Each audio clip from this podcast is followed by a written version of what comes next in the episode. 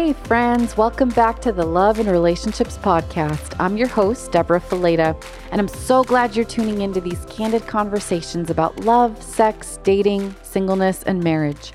For those of you who don't know me or are tuning in for the first time, I'm a licensed professional counselor and author specializing in relationship issues.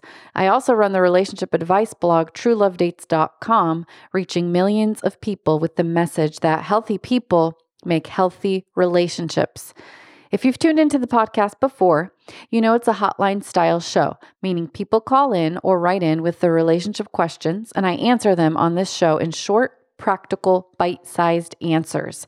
If you have a question that you want me to answer on the show, send it via email or voice memo to Deborah at truelovedates.com or check out my podcast page, truelovedates.com slash love and relationships, and I'll do my best to get it answered on one of the episodes.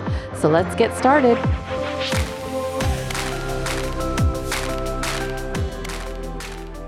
Friends, 2020 is the year of doing relationships differently.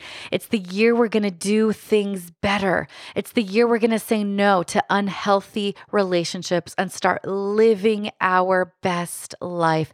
And I can't wait to join you on this journey. I'm excited to announce that my new book, Love in Every Season, is officially available today. It's finally available in stores and online everywhere you get your books. And what better way than to go into 2020 with a game plan, practical steps and actions you can take to take your relationship to the next level?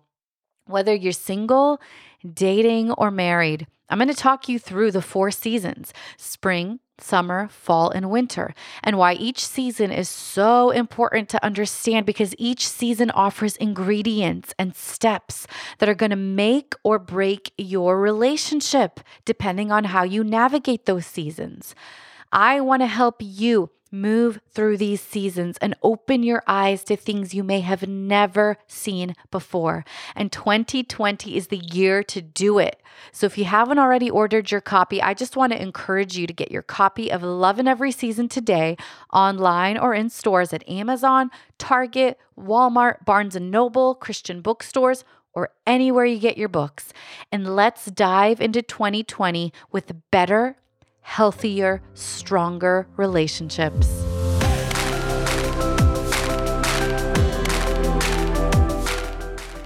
Hey Deborah, it's Mike from Virginia, and my question for you is about the four seasons of a relationship. I'm excited about your new book and learning more about each season, but my question is how can a person know what season their relationship is in? Thanks so much.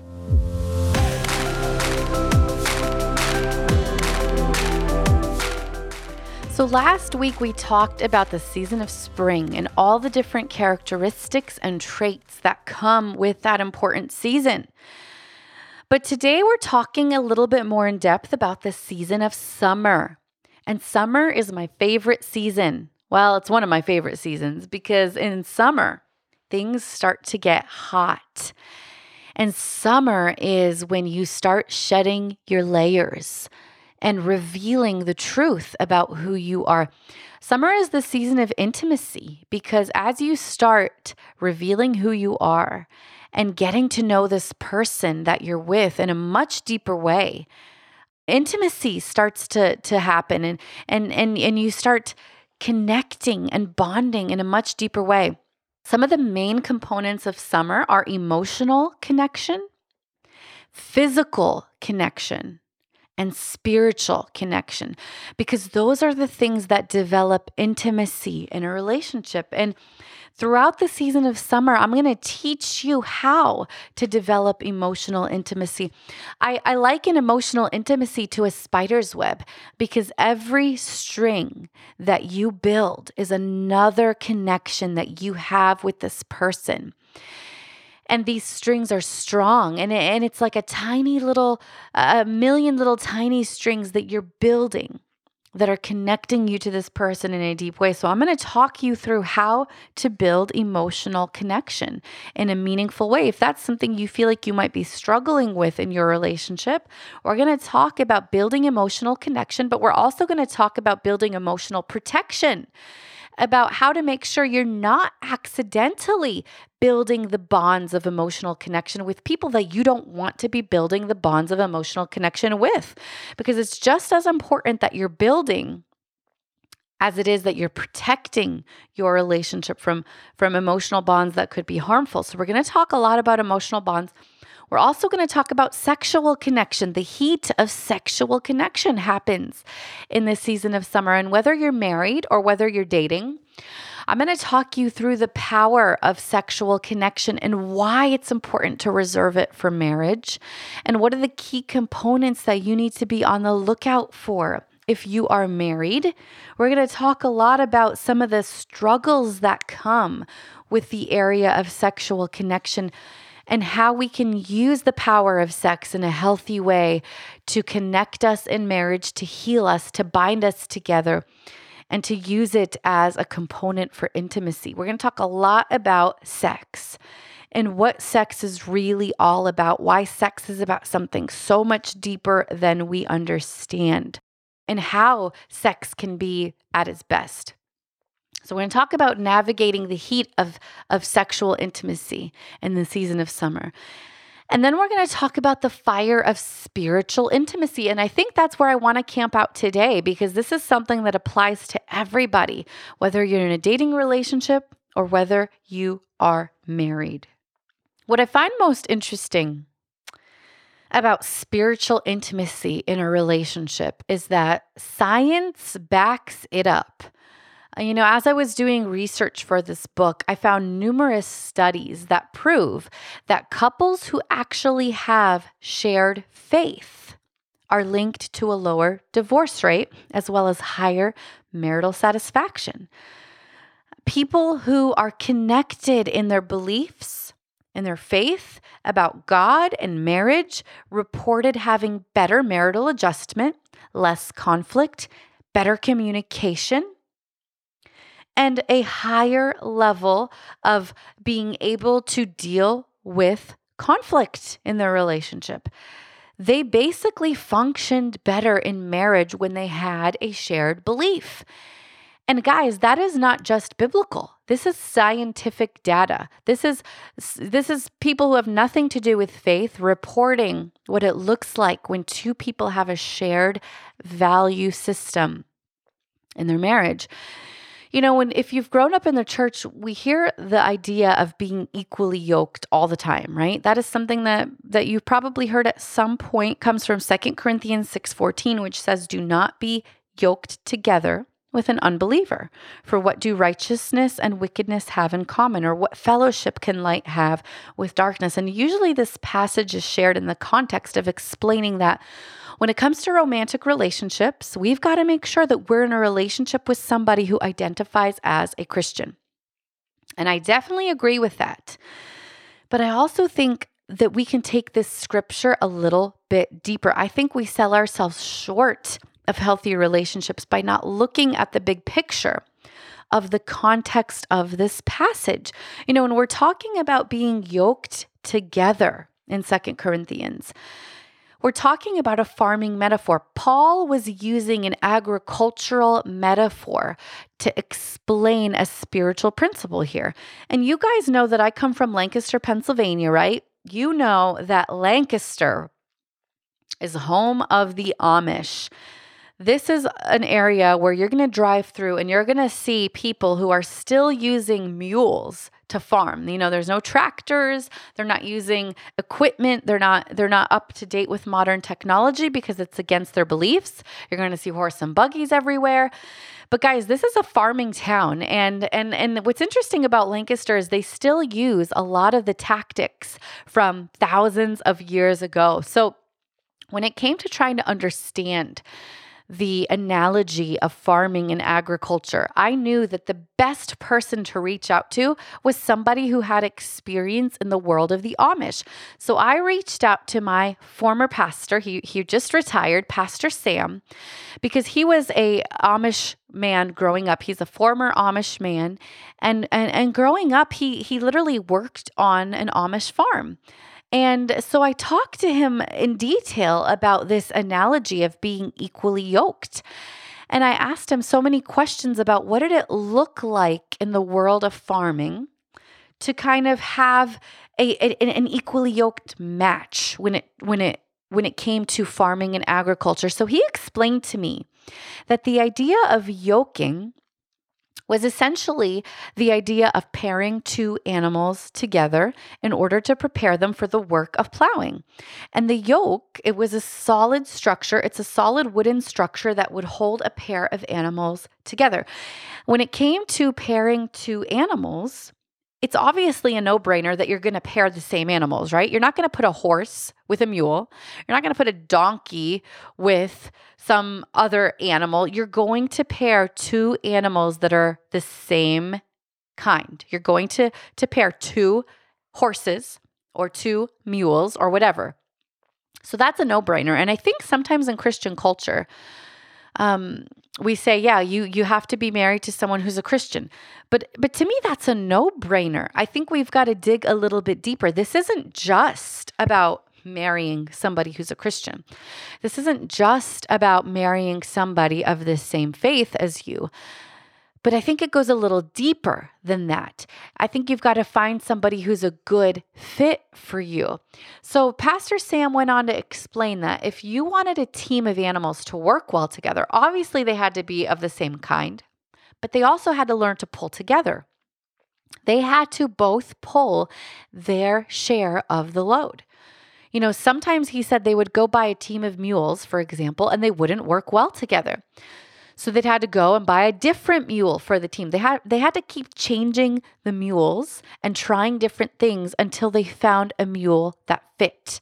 Because a good team had to be compatible in their strength, they had to be compatible in their disposition, and they had to be compatible in their personality. They had to be matched on their ability to pull together. You couldn't have one member of the team being stronger and just pulling all the weight because that would actually hurt that one. And it would also hurt the other one that was getting dragged behind. And if these animals weren't teamed well, they wouldn't get as much accomplished in the field because they'd have to stop and spend time adjusting the yoke and keep fixing it. If one animal is weaker than the other, the weak one is going to hold back the strong one. If there was a lack of balance, they would have to work much harder with much less reward. But on the other hand, when when they had a team that was equally yoked, it was like gold. I mean, he told me about this pair of prize mules that we had that he had that were the best in their whole community.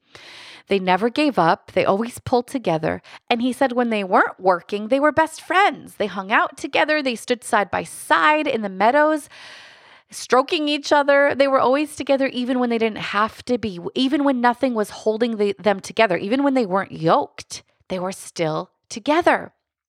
Guys, think about that. To me, that is a picture of a beautiful relationship. And I think we can learn a whole lot from mules. That's why I want to dig into this passage a little bit because I feel adamant that the idea of being equally yoked in a relationship is so much more meaningful and revolutionary than we realize. You know, we're not asked just to be in a relationship with somebody who claims to be a Christian like us. This is so much deeper than that. We need to find somebody who matches us spiritually in their strength, in their spiritual disposition, in their spiritual personality. We need to find someone who loves God the way that we love God. Somebody who prioritizes their relationship with Jesus the way we prioritize our relationship with Jesus. Somebody who exudes the fruit of the Holy Spirit at work in their life the way we exude the, the work of the Holy Spirit in ours. That's the kind of person we want. We want somebody who is similarly committed to God, who is ready and willing to do the good, hard work of the kingdom of God. This isn't just about marrying a Christian. I mean, that is like the bottom line. But that's the bare minimum, if you ask me.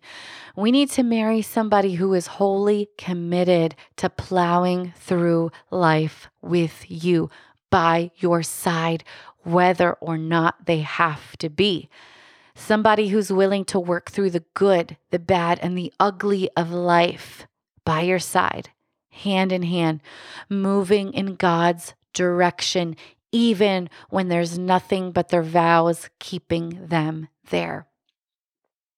And not only is it important to marry somebody like that and to be yoked with somebody like that, guys, it is crucial that we become somebody like that because our team will only be as strong as the weakest link in the connection. I spend so much time talking about the fire of the Spirit of God and why spiritual intimacy is such an underestimated but extremely important aspect in the health of a relationship because the fire of God's Spirit is the one and only thing that will continue to fan the flame of your love. When the warmth of your emotions have diminished and the heat of your sexual connection has waned. There's going to come a time in your relationship where that stuff is on the back burner. And the one and only thing that's going to hold your relationship together is the fire of God's Spirit. The fire of spiritual intimacy is something that you need to be looking out for in dating and also something you need to be cultivating in marriage. And if you are in one of those relationships today and you're you're struggling to know what do I do to cultivate the fire of God? I'm going to talk you through that and those aspects in dating of what you can actually do to work on your relationship with God without connecting too much with the person that you're dating because spiritual intimacy is binding, guys. And when you're dating somebody, you've got to be careful and cautious to set spiritual boundaries. You've got to be uh, very deliberate about fueling the fire of God in your own life, but you've also got to be careful to set boundaries so that you don't prematurely connect with somebody that you weren't supposed to connect to in this season of dating. For those of you who are married and you're struggling to feel that fire of God, I want to encourage you that there are things that you can do to fuel and fan the fire of God in your life that will impact your marriage as well. Guys, the flame of the fire of God is such an important component to this season of summer. And I want to end this podcast episode just kind of challenging you to reflect on your personal relationship with God. What is your current spiritual temperature right now, standing alone? How are you cultivating the fire of the Spirit of God in your personal life? What does that look like for you? Is there anything that God is asking you to, to refine and correct in your life right now? Any sins or struggles that are holding you back? How are you allowing God's Spirit to bring these things to your attention? and be the kind of person who is fueling your life with the fire of God because that's the kind of relationship you need to be in. And your relationship will only be as strong as the weakest link. So, how are you working on investing in your spiritual intimacy in the season of summer?